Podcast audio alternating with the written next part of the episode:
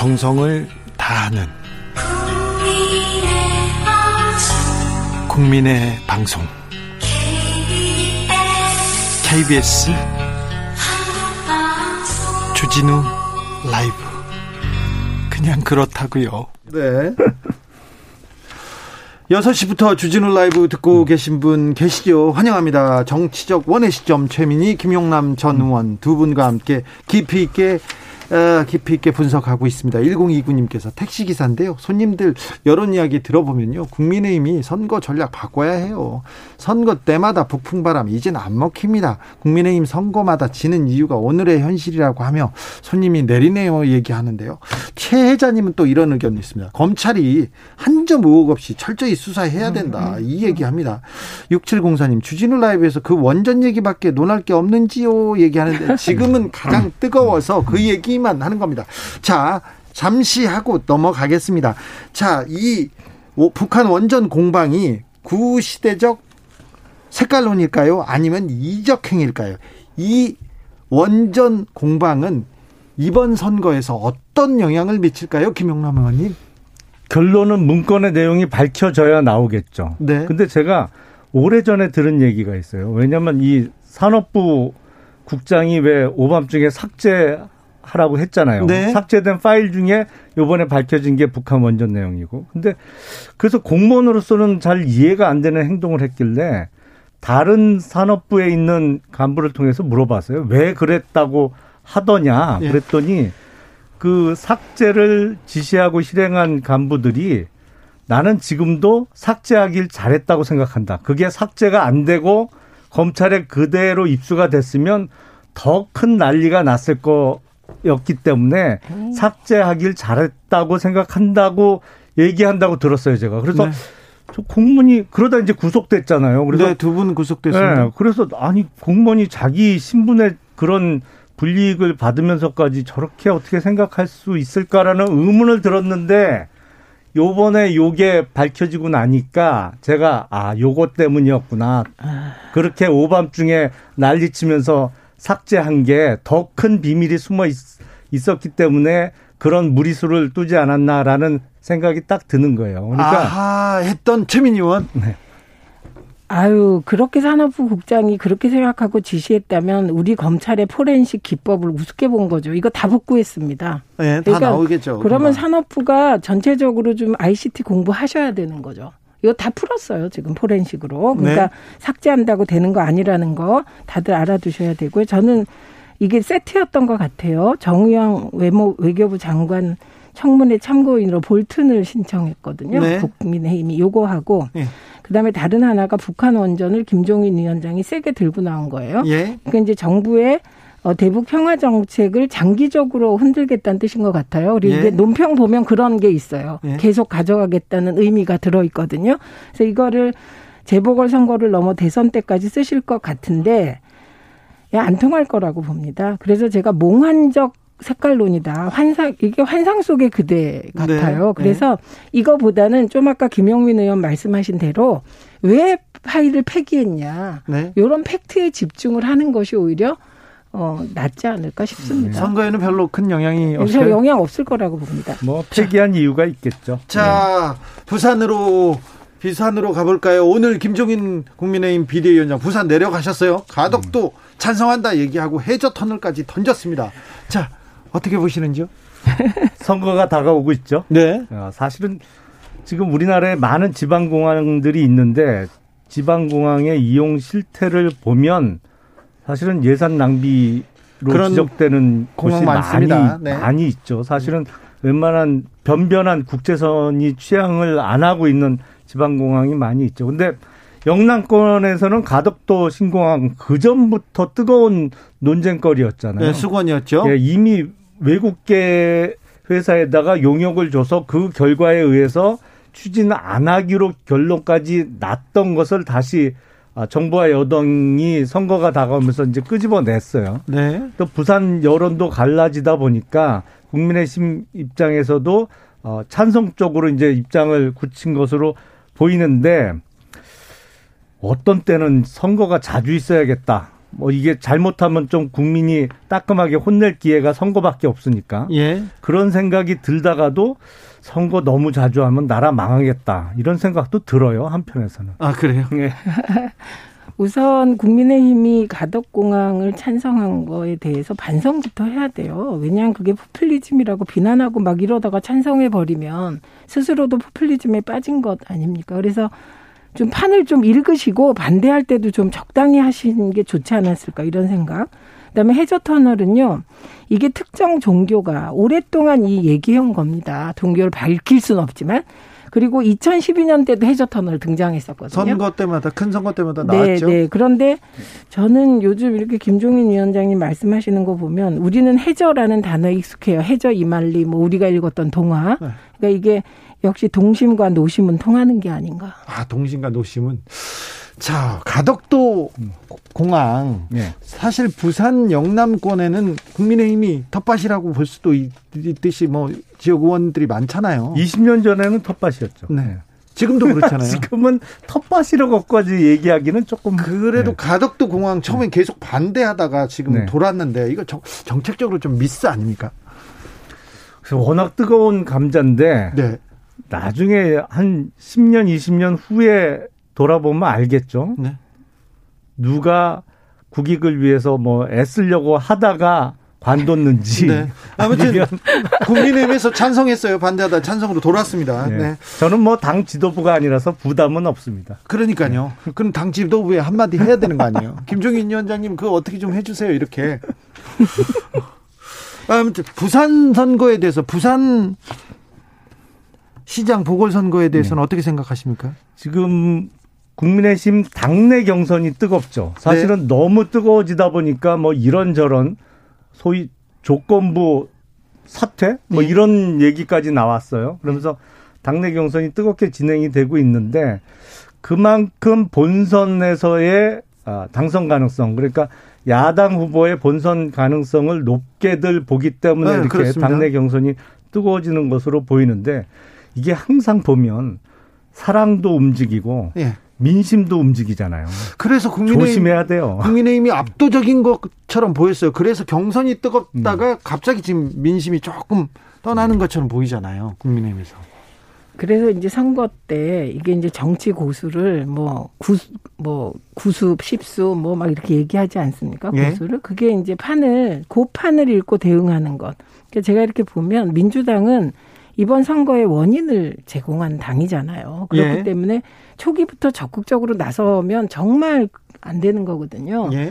그래서 민주당은 누군지 모르지만 뭔가 판을 잘 읽는 사람이 있는 것 같고 예. 국민의힘은 그때의 판에 너무 즉각 반응하고 그런 느낌이 있어요. 그러니까 지금 말씀하셨듯이 이게 판은 자꾸 바뀌는 거거든요. 그리고 서울 지역의 민심이 출렁이고 있어요. 예. 그래서 이 북풍이라고 할 수 있는 색깔로는 서울 지역에선 부정 요인으로 작용하겠죠.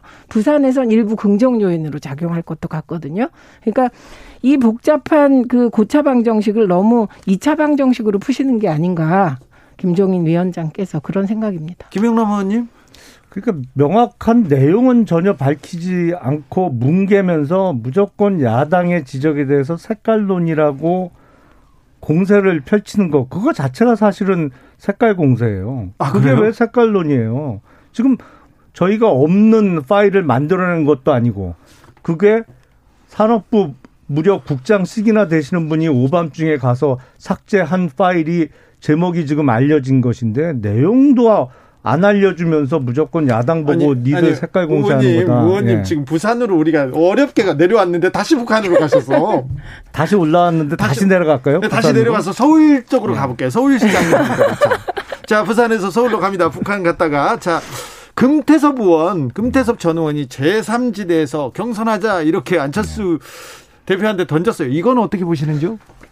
금태섭 후보가 선거 전략을 잘 세운 거죠. 아, 그래요? 왜냐하면 금태섭 후보가 출마 의지를 밝힐 때만 해도 어느 정도의 관심도가 집중됐었는데 지금 사실 금태섭 의원이 완전히 마이너한 후보가 된 네, 분위기예요. 그런데 네.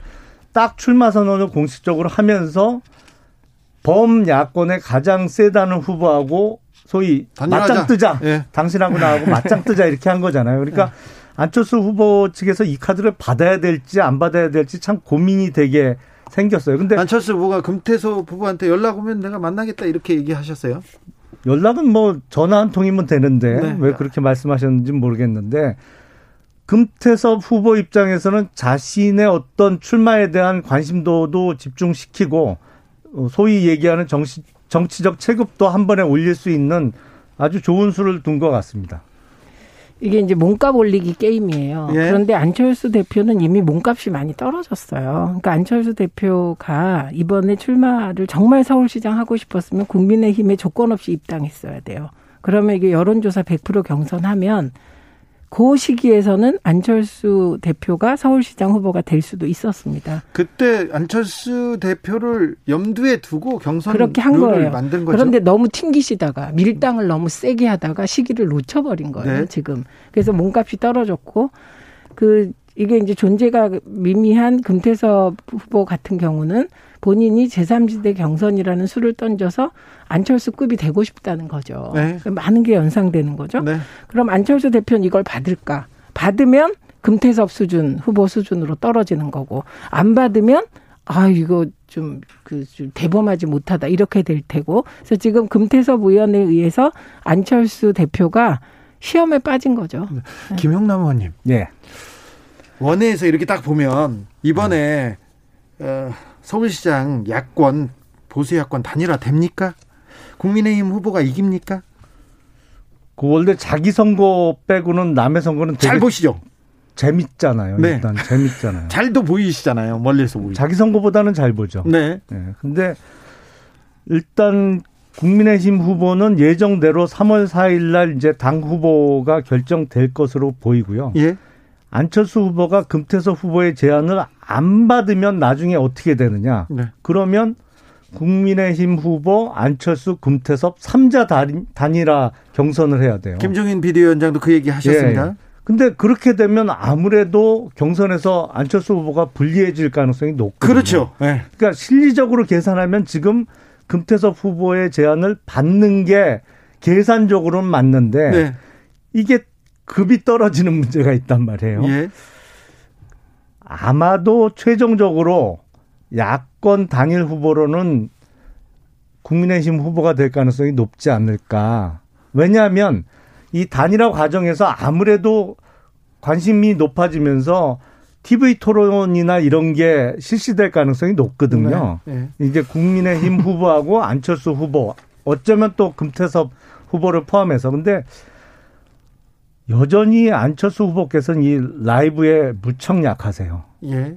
그래서 TV 토론을 실시하면 실시할수록 본인의 입지가 좁아질 가능성이 높아 보입니다. 3007님께서 이건 야당이 좀 얼마나 잘못하고 있나 뒤돌아봐야 되는 것 같습니다. 이런 쉬운 게임조차 간당간당하게 만드는 야당이라니 야당 지지자 같은데 네. 이런 싸움에도 이런 구도에도 지금 간당간당해 이렇게 좀 화가 나셨나 봐요. 처음부터 너무 일방적이면 재미가 없잖아요. 아, 그래요? 예. 네, 그렇구나. 자, 또 세 번째 장면으로 넘어가 볼까요? 헌정 초유의 법관 탄핵. 법관 탄핵이 오늘 이제 탄핵 소추안을 오늘 발의했습니다. 이제 4일 날인가요? 국회 본회의를 통과하면 헌법재판소로 가는데 이 부분은 어떻게 보세요? 이거는 정말 민주당이 무리수를 뚠다고 저는 봅니다. 민주당이 무리수입니까? 예, 왜냐하면 지금 탄핵소추의 대상으로 지명된 판사가 임성근 판사님 무죄를 받았잖아요. 예, 무죄 받았어요. 무죄를 받았는데 사실은 탄핵은 형사법정에서 이루어지는 판결보다 더 엄격해야 된다. 엄중하고 훨씬 어려운 절차죠. 사실은 네. 발의도 국회에서 본회의에서 의결이 돼야 되고 또 그게 그 다음 절차가 뭐 1심 재판이나 2심 재판하고는 비교가 안 될 정도로 엄중한 절차인데 무죄 받은 사안을 갖고 탄핵으로 몰고 간다? 이건 글쎄요. 참 보면 과거에 열린 우리당 시절에 소위 그 초선 의원들 중심으로 계속 사고 쳐갖고 나온 108번뇌란 얘기가 이 21대 국회에서도 반복되고 있어요. 지금. 최민희 의원님. 그러니까 대통령은 탄핵할 수 있다고 생각하는데 네. 이상하게 우리 사회는 판사 탄핵에 더 민감하게 반응을 하는 것 같아요. 그게 그 사법부 독립을 존중하는 그런 마음도 있고, 그리고 대통령 탄핵은 뭐 사실 2004년부터 껄핏함 탄핵이었기 때문에 네. 말이 그런 것 같습니다. 근데 그 무죄이기 때문에 탄핵해야 될 것 같아요, 저는. 네. 만약에 판사에 대해서 판사가 형사적 처벌을 하면 탄핵에 대해서 별로 걱정을 안 해도 될 것 같은데 네. 헌법 위반했다, 이 판사가. 이렇게 되어 있어요, 판결문에. 위헌적이라고 몇 번 나왔었죠? 네, 그것도 한 번이 아니라 여러 번 위헌행위를 했다고 나오는데, 그런데 이러이러해서 무죄인 거예요. 예. 그럼 도대체 어떻게 되는 겁니까? 판사가 그 다른 판사의 재판에 관여해서 이래라 저래라 하고 청와대 입장을 전달받았는지 청와대 입장대로 해주도록 증명하라고 하고 이렇게 관여해도 된다는 건가? 저는 이 대목이 좀 국민의힘이 이상해요. 판사 그렇게 네. 재판해도 되나요? 헌법 위반이라는 얘기는 사실은 추상적인 이야기입니다. 지금 문제가 되고 있는 국제사회에서 거의 일방적으로 지탄받고 있는 더불어민주당에서 일방적으로 밀어붙여서 통과가 됐던 대북전단을 금지하는 법안 같은 게 대표적으로 헌법 위반이거든요, 사실은. 그런데 헌법 위반이라는 추상적인 기준으로 그러면 이 법안 통과에 찬성했던 민주당 측 국회의원들 다 탄핵해야 되느냐? 아니, 임성근 판사를 탄핵할 정도면 민주당 의원들은 사실은 10번도 더 탄핵당해야죠. 아니, 지금 헌법 위반이라는 기준이라면. 김용남 의원님 다시 지금 이 판사님 얘기하다 다시 북한 얘기로. 그럼 아니 대북전단은 더불어민주당의 국회의원들 얘기하는 거예요. 그러니까 아니, 헌법 위반이라는 제가 것은 반박하고 넘어가야죠. 헌법 위반이라는 것은 그만큼 추상적인 기준이에요. 예. 그러니까 이런 거예요.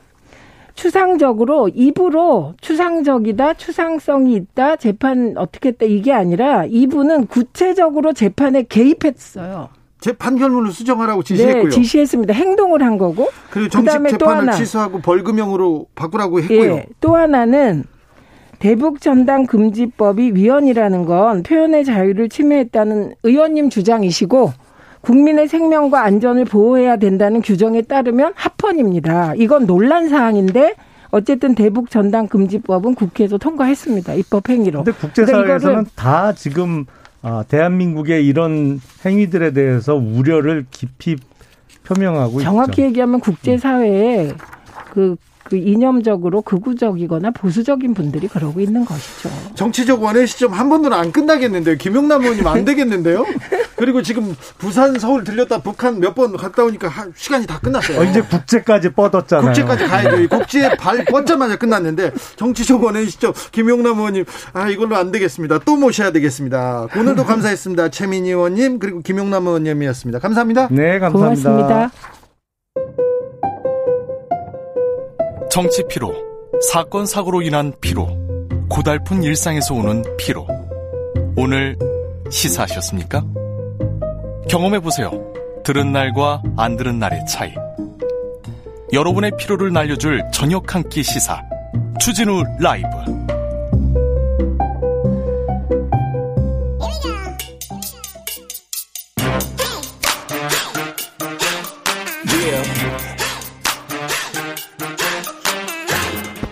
뉴스를 향한 진지한 수다. 기자들의 수다.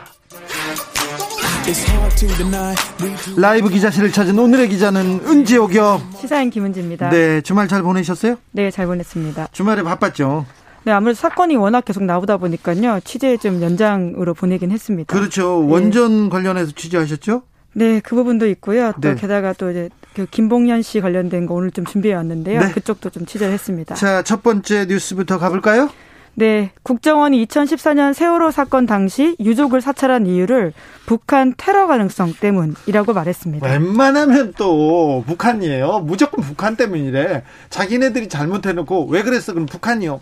간첩 나왔어요. 이렇게 북한을 이렇게 들먹입니다. 네, 여기도 북한이 나왔네요. 네, 북한입니다. 자, 북한 때문에 유족을 사찰했다. 이거 좀 말이 안 되잖아요. 네, 근데 중요한 건요. 이 주장을 검찰이 받아들였다라고 하는 겁니다. 어떻게요? 네, 검찰의 불기소 결정문에 그렇게 나와 있는데요. 네. 임관혁 단장이 이끈 세월호 참사 검찰 특별수사단이 있습니다. 있었죠. 네, 2019년 11월에 꾸려져서요. 최근에 마무리가 됐는데요. 네. 1월 19일 특수단 활동이 마무리되었습니다. 네. 그런데 옛 국군 기무사령부나 국정원이 세월호 유족을 사찰했다. 이런 의혹에 대해서는 무혐의 처분을 했는데요. 저는요. 이 부분이 가장 받아들이기가 힘들어요. 어떻게 군인이, 어떻게 국정원이 간첩을 잡아야지, 그리고 국가 안보를 위해서 뛰어야지 어떻게 세월호 유족을 사찰하고 있습니까? 네, 그래서 이러한 무혐의 처분에 대해서 유족들이 당연히 반발하고 있고요. 경향신문이 불기소 결정문을 입수해서 이와 같이 보도했습니다. 어떻게 했습니까? 예, 당시 국정원은 세월호 참사 다음 날인 2014년 4월 17일부터 11월 5일까지, 그러니까 몇 달 동안이나 유족 동향을 포함한 상황 보고서를 썼다라고 하는데요. 네, 진도 팽목항에 가서 살았더라고요. 네, 그래서 이에 대해서 국정원 목포지역본부 정보관 정모 씨가 이렇게 진술했습니다. 네. 세월호 침몰 사고의 중대성과 테러 관련성을 배제할 수 없어서 상황을 보고할 필요가 있다고 판단했고 상부의 지시 없이 본인이 알아서 했다. 이렇게 주장을 했는데요. 본인이 알아서 했다? 네, 그래서 검찰 특수단은 이러한 국정원 쪽 주장을 그대로 받아들였습니다. 예. 검찰 특수단은 세월호 침몰의 명확한 원인이 확인되지 않은 상황에서 북한 등의 테러 가능성을 완전히 배제할 수 없었다는 점을 비춰보면 사고 동향 파악 사실 자체가 위법한 행위가 된다고 보기 어렵다. 이렇게 불기소했다라고 하는데요. 네.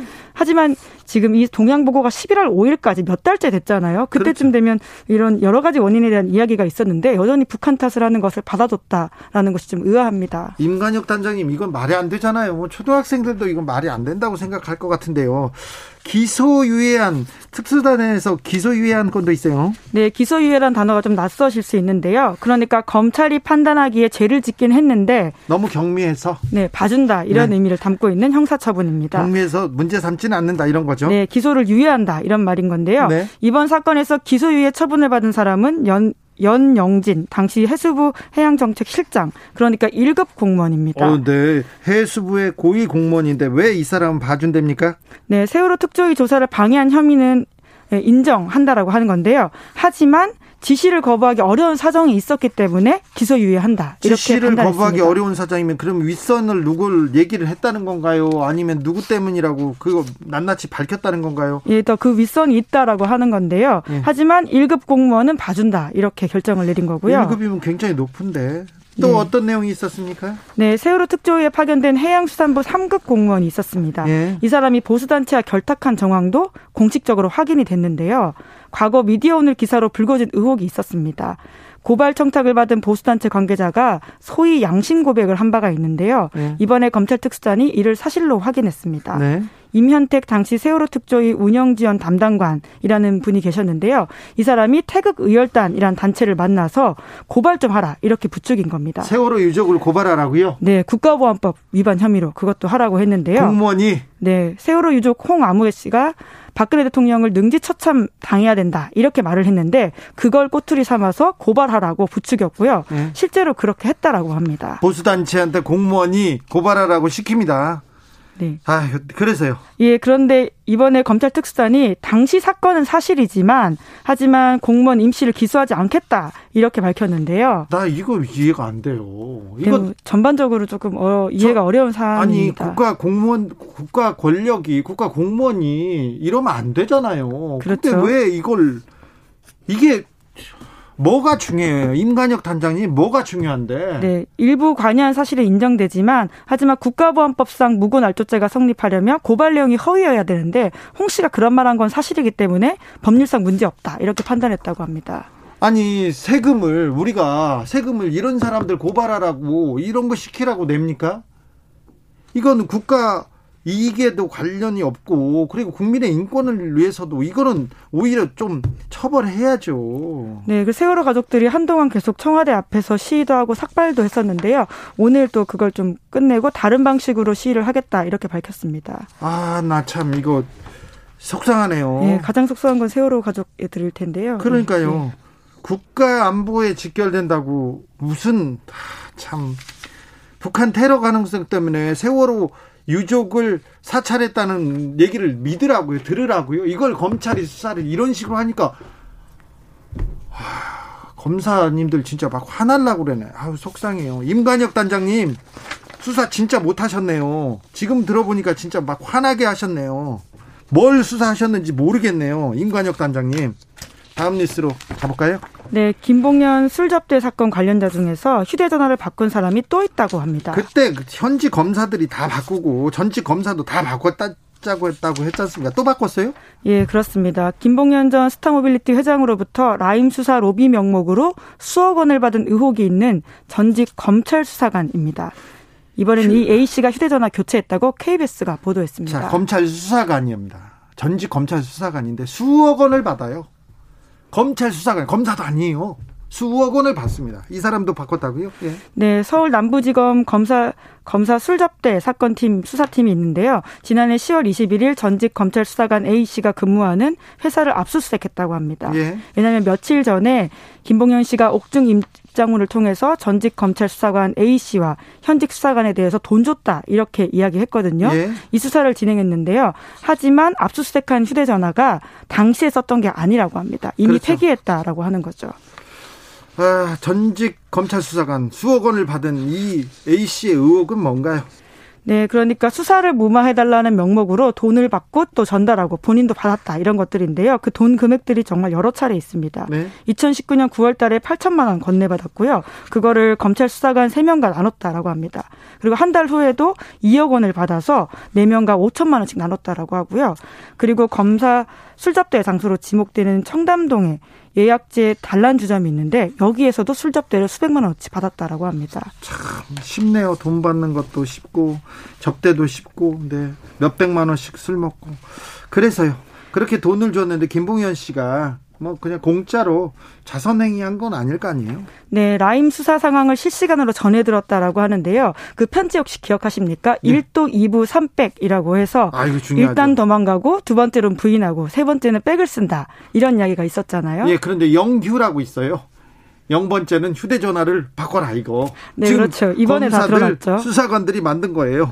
네, 이제 그런 식의 어떤 수사 기법들이라고 할 수 있는 것들을 실시간으로 전해받았다라고 하는데요. 네. 실제로 이종필 라임 부사장에 대한 압수수색이 있기 하루 전날 전직 수사관 A씨가 이를 전해줬다라고 합니다. 네. 그래서 증거를 다 은폐할 수 있도록 했다라고 하고요. 또 구속영장 발부 사실, 이종필 부사장에 대한 것들이 있었는데 그것도 미리 알려줘서 도망가게 했다라고 하고 네. 또 숨기 좋은 장소, 검찰 추적 피하는 휴대전화 사용법 이런 것들 다 알려줬다라고 합니다. 자, 돈 줄만 하네요. 네, 그러니까 범죄 영화 같은 장면인데요. 돈 줄만 해. 예, 진실 규명이 반드시 필요한데 하지만 이러한 검찰 수사관들에 대한 수사가 제대로 이루어지지 않고 석 달째 지지부진하다고 합니다. 지금 검사에 대한 수사 그리고 검찰 수사관에 대한 수사 잘 안 됐죠? 안 네, 되고 있죠? 그렇죠.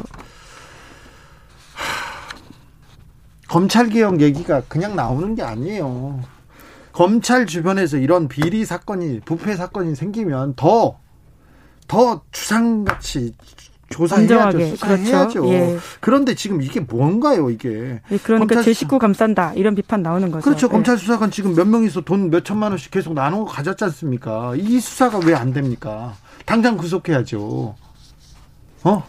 당장 구속해야 될 거 아닙니까? 네, 그러니까 검찰이 결과적으로 본인들 잘못과 관련되어 있는 부분이기 때문에 제대로 수사 안 한다 이런 의심을 살 수밖에 없습니다. 예. 사실 사건이 그렇게 복잡하지도 않거든요. 그렇죠. 예. 뇌물 사건이고 이거 압수수색 정보를 줬지 않습니까? 이건 명백히 범죄행위죠. 아, 정말 이런 수사는 열심히 안 하고 다른 수사는 막 특수부 검사들 다 가서 막 압수수색 몇 날 며칠 하고 그런데 이건 좀 문제가 있어요. 제 식구 검찰 주변에 검사 전직 검사 수사는 잘 안 됩니다. 검찰 수사관도 잘 안 됩니다. 왜 그럴까요? 자, 마지막으로 만나볼 뉴스는 어떤 내용입니까? 네, 강원랜드 채용 비리 혐의로 재판에 넘겨진 염동열 전 미래통합당 의원이 2심에서도 징역 1년을 선고받았습니다. 법정 구속은 피했어요? 네, 지난 1월 29일 2심에서 1심과 똑같이 징역 1년이 선고가 되었는데요. 네. 재판부가 원심이 실형을 선고했고 항소가 기각돼서 원래는 구속해야 하지만 도주 우려는 없는 것으로 보인다라면서 코로나19 관련된 구치소 상태 봐서 구속영장은 발부하지 않는다. 이렇게 밝혔습니다. 따뜻합니다. 코로나 때문에 구속은 안 한답니다. 이분 단군 이래 최대 채용 사기라고 하는 그 강원랜드 채용 사기 그것 때문에 그런 거죠? 네, 그쪽과 연루되어 있는데요. 강원랜드가 있는 강원 정선군 국회의원을 지낸 바가 있고요. 또한 카지노를 관리 감독하는 국회 문화체육관광방송통신위원회 위원이었습니다. 예? 이런 지위를 남용해서 지인 등 39명을 부정 채용시켰다 이런 혐의를 받고 있는데요. 네? 이번에 관련된 혐의가 인정이 돼서 유죄가 나왔습니다. 그런데 구속되지도 않았어요. 네, 최종적으로 아마 이제 대법원에서 결정이 돼야지 구속이 될 것으로 보이는데요. 염 전 의원은 현재 상고를 했다라고 합니다. 자, 강원랜드 채용 비리 당시 수사도 잘 안 됐어요. 수사 과정에서 외압이 있었다고 안미영 검사가 폭로하기도 했습니다. 네, 2018년 시사인에서 보도한 바가 있고요. 관련된 기사를 좀 자세히 보시면 내용이 나와 있는데 저하고 김은지 기자하고 했죠, 또. 네. 예. 네, 근데 결과적으로 이제 안 검사가 채용 비리 사건의 핵심 실체를 보여주는 대포폰 속 증거가 분명히 있는데 이분들 대포폰 썼어요. 네. 네. 차명 전화. 네. 그러한 증거 목록을 빼라는 요구를 검찰 윗선으로 받았다. 이렇게 밝힌 바가 있고요. 그 윗선은 누구였죠? 네, 결과적으로는 이제 그 춘천지검장 그리고 검찰총장까지 올라가는 사건이었습니다. 예, 거기에서 봐주려고 수사 상황에서 챙겨 봐줘야 되는 사람이 있었습니다. 그 사람은 바로 예, 그때 이제 그렇게 안 검사가 지목했던 사람이요, 권성동 당시 자유한국당 의원이었었는데요. 그때 국회에서 법사위원장이었습니다. 네, 그래서 결과적으로는 기소가 되긴 했는데 이 사건 또한 예, 제대로 수사가 안 됐다 이런 비판들이 있었고요. 1, 2심에서는 권성동 의원은 무죄를 예, 선고받았습니다. 무죄 이유가 뭔지 아세요? 염동열 의원은 둘 다 채용 청탁을 했어요. 그런데 그런 혐의로 된 거죠. 네, 네. 근데 염동열 의원은 아까 국회 문화체육관광위원회에서 연관이 있다. 이렇게. 그리고 강원랜드 지역구이기 때문에 연관이 있다. 이 사람 징역 1년이에요. 고작 1년입니다. 근데 권성동 의원은 법사위원장이고 카지노하고는 직접적인 관련이 없다고 해서 무죄입니다. 그런데 무죄가 나기 전에 검찰 수사도 잘 안 됐어요. 특수단을 꾸려가지고 수사도 했는데 잘 안 됐습니다. 네, 핵심 대포폰 부분이 있었는데요. 그 부분에 대한 수사가 사실은 키맨을 잡을 수 있는 부분이었는데 그게 안 됐다. 이렇게 당시에 검찰 수사팀들은 이야기를 하고 있고요. 네. 뿐만 아니라 재판부, 그러니까 권성동 의원 관련된 재판부는 이렇게 이야기를 하고 있는데요. 검사가 법관의 합리적 의심을 배제할 정도로 혐의를 입증하지 못했기 때문에 무죄를 준다. 이렇게 밝혔습니다. 그렇죠. 검찰 수사가 좀 부족했다는 거 아닙니까? 네, 물론 이에 대해서 권성동 의원은 이렇게 주장을 하는데요. 문재인 정부 들어서 정부가 비판적인 국회의원에 대해서 무차별적인 기소를 했고 무죄가 선고되고 있다. 이렇게 밝힌 바가 있습니다. 권성동 의원이 자기 보좌관을 강원랜드에 채용시켰죠? 예, 비서관입니다. 비서관 예, 보좌진 이 중에 한 명이고요. 그리고요 예, 또? 예, 게다가 또 네, 관련돼가지고는요. 열 몇 명을 강원랜드 교육생으로 채용하도록 했죠? 네, 인턴 비서 등인데요. 네. 예, 물론 다 무죄가 났고요. 하지만 인사청탁을 받아준 강원랜드 사장은 네. 징역 3년을 1심에서 선고받은 바가 있습니다. 예. 그러니까 청탁을 받은 사람들은 인사팀장, 강원랜드 사장 이런 사람들 다 유죄가 났는데 청탁을 했다라고 지목된 사람들은 뭐 징역 1년이나 혹은 무죄가 난 거죠. 신기하죠. 이상하죠. 2012년, 2013년 그 당시에는 강원랜드는 채용 청탁이 없으면 들어갈 수가 없는 그런 직장이었어요. 네, 실제로 최웅집 전 강원랜드 사장이 법정에서 뭐라고 이야기를 했냐면요. 염동열, 권성동 두 사람이 모두 직접 나에게 청탁했다. 이렇게 법정에서 진술한 바가 있습니다. 자기 법정에서요. 그래서 10여 명을 채용하기로 했는데 채용시켰어요. 그런데 무죄입니다. 이건 또 무슨 일일까요? 지금 권성동 의원은 무죄를 받았고요. 안미연 검사를 고소했죠. 네, 지금 그래서 오히려 자기가 역으로 고소했었던 상황이기도 하고요. 예. 그 관련된 상황이 지금 또 진행되는 것으로 알고 있습니다. 지금 예, 수사하고 있습니다. 저도 그때 보도를 했다는 이유로 검찰한테 조사를 수사 대상. 네, 제 얘기는 안 할게요. 말을 못 믿으시네요. 여기까지 할게요. 이게 단군 일의 최대 채용 비리였어요. 그런데 이 수사는 이렇게 됐어요. 이게 권성동 의원이 검찰 출신이 아니라면 이런 수사 결과는 쉽지 않았으리라고 봅니다. 자, 내용은 뭐 나중에 얘기할 수 있는 기회가 있을 것 같습니다. 기자들의 수다 지금까지 시사인 김은지 기자와 함께했습니다. 감사합니다. 교통정보센터 다녀올게요. 김민희 씨.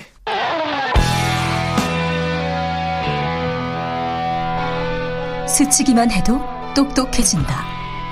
드라이브 스루 시사 주진우 라이브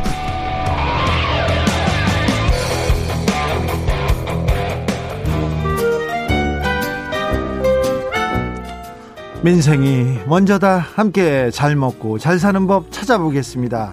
민생과 통하였느냐. 생생민생통. 자, 스치기만 해도 돈이 됩니다. 민생 챙겨드립니다. 이인걸 민생경제연구소장 어서 오세요. 네, 안녕하십니까 여러분. 지금 오늘이 자동차세 통합 납부하면 네. 오늘 밤까지 되거든요. 네. 9.15%가 할인됩니다.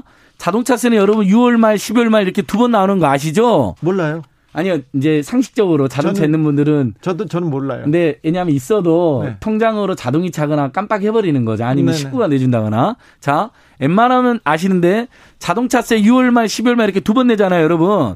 그런데 1월 달 네. 오늘 통합해서 한꺼번에 낸다. 네. 일시납한다. 네. 9.15%가 할인이 되는데요. 그러면 해야 자, 되겠네요. 자동차세 100만 원 나오신 분 네. 9만 1,500원 할인되는 것이고요. 50만 원 나오면 4만 6천 원 정도 할인되고 네. 저도 주말 해봤거든요. 네. 저는 이제 차가 되게 오래되고 후져가지고 3만 원 할인 받았습니다. 네. 그래도 어디예요? 3만 원이면 어디입니까? 네. 만약에 오늘 도저히 못했다. 네. 그럼 내일 2월달 3월달에 하면 7.53% 할인이 됩니다. 네. 그러니까 이건 정말 꿀팁입니다. 어디 가서 해야 돼요? 자, 서울 시민들은 서울시 등록 근처는 이택스 그냥 서울시 이택스 치면 바로 나와요. 예. 자동차세 쳐도 나오고 네. 그냥 이택스 쳐도 나오고 그의 지역은 위택스. 네. 위택스. 네. 서울은 이택스, 그의 지역은 위택스. 이택스, 예, 위택스. 확실히 차이 났죠? 예. 예. 아니요, 그냥 자동차세 예. 통합 납부 그러면 연결이 되는데요. 본인 확인 거쳐서 차량 번호 입력하면 바로 세금 딱 뜨고 가상 계좌가 바로 뜹니다. 예. 저는 방송 전에 먼저 무조건 해본다고 그랬잖아요. 네. 3만 원 냈습니다. 신용카드 포인트 많이 돌려받은 사람 118만 원. 예. 그다음에 휴면예금, 휴면보험금 많이 돌려받은 사람. 제가 지난주 금요일에 박시영 TV라는 그 유튜브에서 방송했는데요. 댓글 바로 달렸어요. 180만 원 잊어먹고 있는 거 찾았다. 예, 정말입니다. 어카운트 인포 앱을 깔면 신용카드 포인트, 휴면예금, 휴면보험금, 심지어는 잠깐 잊고 있었던 소액 계좌들에 있는 돈 다 현금화된다. 자, 오늘 밤 10시까지 됩니다. 알겠습니다. 거기다 자동차세 할인 들어가야 됩니다. 네. 통합을 해서 한꺼번에 기분 좋게 한꺼번에 세금 내고 9.15% 오늘 밤 12시 안에 해야 됩니다. 스치기만 해도 예. 돈이 되는. 벌써 지금 오늘 방금 이 방송 들으신 분들 벌써 만약에 몰랐다. 그럼 벌써 진짜 많게는 10만 원 안팎 지금 제가 돈 돌려드린 거예요. 알겠습니다. 예, 진짜로요. 마키님이 역시 안 소장님 귀에 쏙쏙 들어가게 설명해 줄. 예. 귀에 쏙쏙 안 들어가면 큰일 나. 여기. 서울시는 이택스, 다른 지역은 위택스. 네. 오늘 밤 안에 해야지 9.15%, 내일부터는 7.53%로 줄어듭니다. 알겠습니다. 예. 자, 소장님 예. 이거 좀 물어볼게요. 이명박 정부 당시죠. 소장님 이름이 국정원 사찰 문건에서 나온다면서요? 예, 그러니까 여러 사찰건이 있을 거라는 의혹은 있었어요. 네. 검찰이나 경찰이나 네. 국정원이나 이명박 박근혜 시절을 많이 괴롭혔으니까. 그런데 네. 제가 직접 하나 받았어요. 정보공개 청구해가지고요. 네. 라디오 시사 프로 편파 방송 실태 및 고려 사항이라는 건데요. 네. 여기 제가 좌파 단체 무슨 좌파 선전꾼 네. 악담. 이렇게 되어 있어요. 그래요? 이름이 두 번 나오고 네. 예, 보이시죠? 네. 아예 너무 재밌어요. 좌파 선정꾼 악담. 안진걸 네. 민생팀장이 좌파 선정꾼들을 단골로 섭외. 악담 수준의 네. 토론을 유도했대. 근데 이게 저는 지금 여러분 애청자 여러분도 방금 들어오셨지만 네. 저는 우리 국민들 교육비, 주거비, 의료비, 통신, 미자비, 교통비 어떻게든 줄이고 네. 전 국민 두 번째 재난지원금하고 또는 선별지원도 이렇게 조화롭게 돼가지고 네. 우리 국민들 어떻게든 먹고 사는 문제 해결하고 꿀팁이라도 드리려고 돌아다니는 사람이잖아요. 자, 그런 사람을 예. 좌파의 악담이라니요. 지금 돈 찾아주는데 악담이라니요. 그러니까 더 심각한 건 뒤에 보면 우리 KBS 라디오도 사찰 대상인데요. 5개 프로그램이 나옵니다. 이명박 정권 때. 안녕하십니까 누구누구입니다. 라디오 정보센터 뭐뭐뭐입니다. 누구의 직접 인터뷰 생방송 오늘 KBS 열린 토론. 지금도 일부 프로그램 바뀌고 지금도 유지되고 있는 프로들 있잖아요. 네. 이 프로그램을 사찰해서 출연자, 심지어 PD, 작가들까지 거기에 그 사람들 성향이 어떻고 이 방송들이 문제가 어떻고 이런 걸 나라 지키고 간첩이나 테러 막아라는 국정원이 국민 세금으로 이런 짓을 한 겁니다, 여러분. 참. 이게 이명박 박근혜 정권에 있었던 우리 주진우 기자님도 사찰 피해자시잖아요. 네, 많은 분들이 그래서 방송에서 쫓겨나고 실제로 먹고 사는 문제, 네. 밥줄을 끊어라 이런 표현이 나옵니다. 진짜 그 이런 비슷한 표현이. 참, 국정원이 그런 일을 했습니다. 다시는 이런지 못하게 네. 제가 한번 다시 한번 제가 저도 피해자 중에 한 명이니까 강조해봤습니다. 예. 자, LG 트윈타워 청소 노동자들 아직도 그 LG 트윈타워 앞에 있습니까? 예. 자, 다시 이제 먹고 사는 문제로 갑니다. 네. 여러분 LG 하면 여의도에 있는 네. 트윈타워 쌍둥이 빌딩 유명하죠. 네.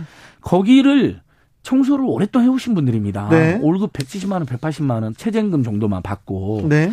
근데 새 벽두에 모두 해고 통보를 받으신 겁니다. 그렇죠. 그래서 농성 지금 49일째입니다. 오늘로써요. 근데 보니까 알고 봤더니 이렇게 해놓은 겁니다. LG가. 자, LG 지주회사가 있죠. 네. LG 트윈타워를 관리하는. 그러면 거기만 관리하는 관리 자회사가 있습니다. 네. 옛날에 자기 부서였는데 이렇게 떼가지고 떼놓은 거죠. 네.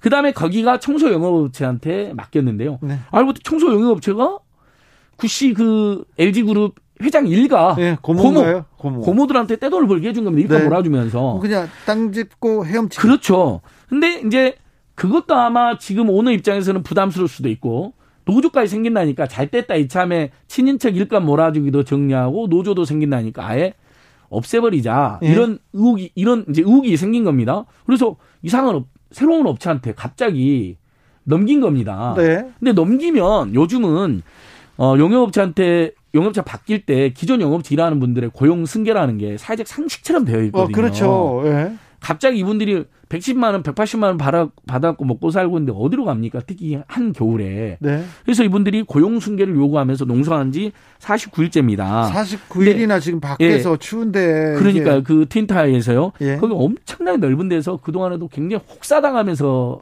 그 다른 빌딩들은 건물이 하나잖아요. 네. 여기는 건물이 두 개여가지고. 예. 양쪽을 다 다니면서 해야 되니까 훨씬 넓고 힘들답니다. 네. 이해가 되잖아요. 그러니까 예. 어떤 빌딩 딱 들어가서 따뜻한 데서 그냥 그렇죠. 청소하는 게 아니라 밖에도 수시로 왔다 갔다 해야 되는 거예요. 예. 건물이 두 개니까. 예. 그래서 지금 제가 확인하고 있습니다. 민주당 을지로위원회 방금 전에 취재를 했습니다. 네. 그래서 LG 그룹에서 고위 간부가 얼마 전에 이제 민당 초청으로 들어오셔서 네. 합리적 해결했다 약속을 하고 갔답니다. 네. 그러니까 결국 우리 국민들이 요즘에는 이렇게 돈만 밝히고 심지어는 탐욕을 부리면서 인간에 대해서 함부로 하면 용납하지 않는 분이잖아요. 네. 더욱 LG는 정도 경영, 인간 경영을 표방한 그룹입니다. 네. 삼성이나 현대에 비해서는 사회적 물의도 덜 일으켰다는 평가를 받았었잖아요. 네. 이 문제는 정말 우리 주진우 라이브의 이름으로 호소드립니다. 170만 원, 180만 원 받고 일했던 우리 청소 노동자 어머니들 고용 승계해 주십시오. 지금 확인해 보니까 남아 계신 분들은 이제 너무 힘들거나 또는 돈도 너무 적고 또는 투쟁하기도 힘드니까 몸도 아픈 분들은 많이 그만두셨대요. 또 그래서 네. 3, 40여 명 남아 계신답니다. 네. 이분들 고용 승계 안 된다는 말이 안 됩니다. 아니 그런데 네. 왜 이 작은 부분 아니에요? 지금 LG가 작년 연말부터 주식이 많이 올라가지고요. 그럼요. 수십조 돈이 수십조 자산 가치가 늘었어요. 예. 근데 여기는 진짜 불과 얼마 어차피 들어가야 되는 비용인데. 그러니까 그 젊은 회장님으로 그 오너가 승계되면서 네. LG그룹 이미지가 많이 좋아지고 있지 않습니까? 원래 정도 경영, 인간 경영에 젊은 오너로 가지고 혁신적인 이미지까지 갖췄습니다. 그리고 그 전에도 저희가 LG그룹 계열사 관련해서 비정규직 투쟁하면 LG가 다른 그룹에 비해서는 상대적으로 대화도 적극적이고 잘 해결이 되어 왔습니다. 그렇죠. 삼성에 비하면 예. 얼마나 낮습니까? 삼성은 비교도 지금 삼성 아직도 안 보면 환자들 지금 아직도 농성 6주년인데 아직도 지금 안 하고 있잖아요. 제발 호소드립니다. 이런 문제. 특히 LG화학만 작년에 연간 매출이 30조 원이었습니다. 예. LG전자도 엄청나게 벌고 있잖아요. 그러니까 그렇죠. 정말 한국을 대표하는 대기업이 아니라 세계적인 대기업으로 되었거든요, LG가. 근데 청소노동자 3, 40여 명 고용승계를 안 해서 그분들이 지금 LG를 상징하는 트윈타워에서 농성하고 하는데 농성도 제대로 못하게 해서 지금 문제가 됐거든요. 아니, 그러니까요. 예. 이 엄동설 안에 바깥에서 텐트 천막 쳐놓고 거기에서 청소하게 해달라, 우리 일하게 해달라 이렇게 얘기하고 있는데 이걸 외면해야 됩니까? 그러니까 이렇게 자회사에서 직접 고용해달라는 것도 아니고 네. 용역업체가 바뀌었는데 사실은 자회사가 직접 고용했으면 이런 문제도 없었겠죠. 그렇죠. 자꾸 근데 또 그 용역업체가 아까 말한 것처럼 오너의 고모가 예. 가지고 있는 용역업체 있잖아요. 그러니까 마치 친인척한테 그냥 손쉽게 떼돈 벌게 해준 거지 않습니까? 손 잡아주는 게 예. 그렇게 힘듭니까? 자, 다음 얘기로 넘어갈까요? 예, 그렇습니다. 다음 이야기는 우리 이제 전국민 재난지원금 관련해 가지고 네. 이 논쟁은 지금도 계속되고 있습니다. 우리 네. 국민들 모두에게 줄지 그러면 선별적으로 줄지. 근데 저희는 계속 이야기하는 게 모두에게는 보편적으로 주고 더 어려운 분들은 선별 추가로 주자 했는데 지금 지자체도 지금 그렇게 약간 갈린 게요. 네. 경기도 같은 경우는 이제 10만 원, 그다음 포천시, 여수시는 20만 원, 25만 원 보편적으로 주겠다는 거예요. 네. 설 전후에서. 근데 인천이라든지 다른 지역은 중소상공인들 위주로 주겠다는 거예요. 네. 일단은. 그러니까 이것도 입장이 달라지는 건데 저는 빨리 중앙정부가 국민들에게는 모두에게 그다음에 자영업자들에게는 어려운 분들이니까 조금 더 주는 게 맞다고 생각하는데 이번에 방역 단계가 지금 연장돼 가지고 네. 지금 자영업자들 분노, 특히 이제 일부 선교회나 종교 시설 때문에 이렇게 된 거잖아요. 원래 네. 방역 단계를 완화할 방침이었거든요. 오늘 문재인 대통령이 그 부분을 정확히 이야기했어요. 1시간이라도 연장해달라고 하는 자영업자들의 절규를 너무 잘 알고 있고 네. 너무 속상하다. 그런데 네. 갑자기 종교 시설에서 터져나오면서 어쩔 수 없이 기존 조치를 유지하게 되었다. 너무 미안하다 이렇게 이야기를 하셨거든요. 이런 네. 취지로. 그러니까 그렇다면 결국은 이번 주 안에 방역에 성공을 해서요. 오늘 국내 감염이 200명대로 내려왔거든요. 국내 감염만 하면. 이 추세면 정부에서도 이번 주말에는 방역 단계를 완화할 수 있다고 이야기를 했습니다. 그럼 방역 단계를 좀 완화해서 방역을 잡고요. 이번 주 내내 우리가 잘해가지고. 그리고요. 그다음에 설 직후에는 전국민 2차 재난지원금이 불가피하다. 네. 경제도 살리고 우리 국민들 응원도 하고. 네. 근데 그러면 자영업자들은 더 힘들었는데 해서 손실보상 이야기 나오지 않습니까? 네. 자영업자들에게는 손실보상 일부를 합리적으로 추가로 해주는 거로 하자. 네. 그래서 캐나다를 보니까 락다운을 했잖아요. 네. 이분이 우리 교포가 직접 쓴 글이 화제가 됐어요. 네. 180만 원을 바로 주더랍니다. 손실보상 개념으로 네. 매달. 그리고 임대료를 정부가 50%, 임대인 25% 내고 임차인은 25%만 내게 해줬다는 겁니다. 이 두 가지 조치가 하니까 임대료 상생과 그다음에 손실보상을 동시에 준 거죠. 캐나다 정부가. 알겠어요. 주정부랑 중앙정부가 나서가지고요. 그러니까 이런 조치대로 우리도 설 전후에서 네. 방역 성공한 다음에 전 국민에게는 두 번째 재난지원금을 주고 모두에게 그다음에 더 힘든 분들에게는 선별적으로 추가로 주는 것으로 이렇게 마무리해야 되지 않을까 이 논쟁을. 알겠습니다. 제안드려봅니다. 여기까지 듣겠습니다. 생생민생통 안진걸 소장 함께했습니다. 오늘도 감사합니다. 자동차세 오늘 자정까지 통합 납부하셔야지 9.15% 감면됩니다. 그 온라인으로 해야 됩니다. 예, 온라인입니다. 이택스. 네. 이택스, 유택스 두 군데 중에 하나 들어가시면 됩니다. 알겠습니다. 감사합니다. 안녕히 계십시오. 고맙습니다. 오늘도 수고하고 지친 자들이여 여기로 오라. 이곳은 주 기자의 시사 맛집 주토피아 주진우 라이브.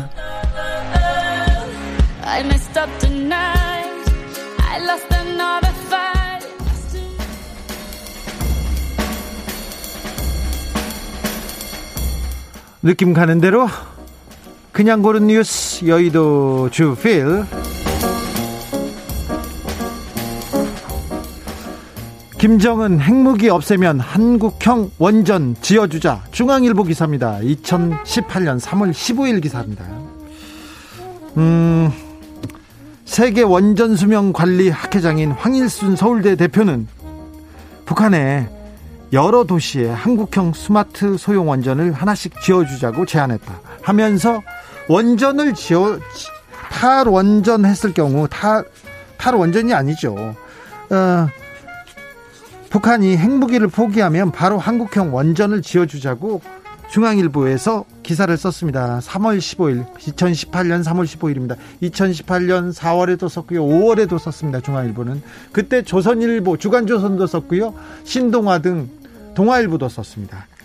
자, 문재인 정부의 탈원전 정책이 확고해지자 보수 친원전 단체 그리고 세력 그리고 보수 언론에서 북에 원전을 지어주자. 우리 원자력 기술이 빼어나니까 북에 원전을 지어주자는 주장 열심히 썼습니다. 한국경제 보수지에서 크게 다뤘습니다. 그때 이 중앙일보에 도움을 주신 분들이 있어요. 이렇게 비슷한 뜻인지 모르겠지만 이 기사 북한에 한국형 원전을 지어주자 여기에 취재에 도움 주신 분들 이런 사람들이 이름을 올렸습니다. 반기문 전 유엔 사무총장, 소강석 새 에덴교회 목사, 김병준 전 국무총리 후보자, 이철 전 의원, 이병령 박사, 김창영 전 총리실 공보실장, 김민석 전 국방부 대변인, 황일순 주한규 서울대 교수. 자, 2018년 3월에서 5월에는 보수적인 분들이 북한에 원전을 지어주자고 이렇게 외치던 때였군요. 미얀마 군부 비상사태 선포하고 쿠데타, 아웅산 수치 구금. 한겨레 기사입니다. 미얀마에서 다시 군부 쿠데타가 일어났습니다. 1일 국가 비상사태를 선포했습니다. 그리고 미얀마의 실질적 국가 지도자 아웅산 수치 국가 고문을 구금했습니다. 군부의 민 아웅 흘라잉 군 최고 사령관이 이 정권을, 국가 권력을 이양했다고 합니다. 아웅산 수치 여사는 2011년에 이렇게 그 정권을 잡았다고 해야 되는데, 그때 군부와 함께 이준 권력 체제였어요. 그런데 군부는 헌법에 따라서 25%의 의석을 할당받고요. 내무, 국방, 국경 경비 등 치안과 안보를 관할했어요. 미얀마 군부는 지난 60년대 쿠데타로 집권한 이후에 지금 미얀마의 사회, 정치, 경제 모든 분야에서 가장 막강한 권력을 유지해 왔습니다. 아웅산 수치 여사를 1989년부터 2010년까지 15년간 구금한 것도 군부였습니다. 그런데 외신에서는 2017년 로힝야 난민 사태 때문에 이 수치 여사가 조금 군부에 밑보였다, 이렇게 생각하나 봐요. 미얀마 서부 연안에 방글라데시 계열의 난민이 있었습니다. 로힝야족이었는데 군부 주도로 대대적인 탄압과 많이도 죽였습니다. 축출했죠. 그래서 국제적으로 비난을 자아냈는데, 그 당시에 민주주의와 인권의 상징이었던 수치 여사가 로힝야 난민 축출을 옹호했었죠. 그때 외무부 장관이었는데요, 법정에서 로힝야족 축출한 거 정부의 조처를 옹호했습니다. 그래서 노벨 평화상을 박탈해야 된다는 국제적 비난도 있었는데, 어쨌거나 군부가 아웅산 수치 여사를 앞세우고 약간 민주적인 제스처를 취했는데, 갑자기 다시 쿠데타로 미얀마는 다시 군이 통치하는 나라로 돌아갔습니다.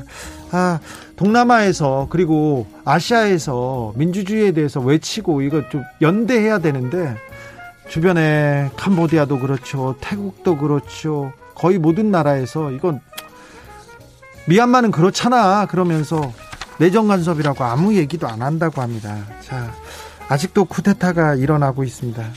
이거는 좀 국제 질서, 국제 민주주의와 시장 경제 모든 면에서 이거 역행이라고 생각합니다. 우리라도 좀 외쳐야 될 것 같아요.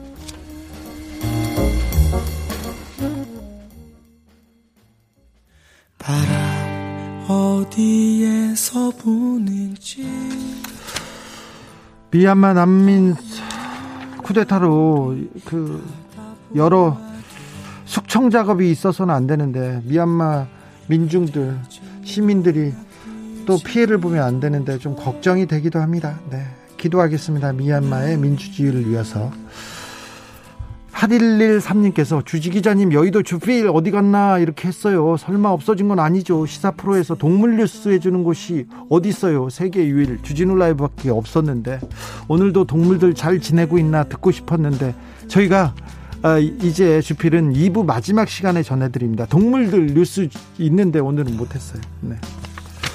김현우의 바람이 어디에서 부는지 들으면서 주진우 라이브 마무리하겠습니다. 2월에 저희가 조금 또 쇄신하고 다시 열심히 뛰려고 합니다. 여러분의 많은 응원과 관심 부탁드리겠습니다. 저는 여기서 인사드리고요. 내일 오후 5시 5분에 돌아오겠습니다. 지금까지 주진우였습니다.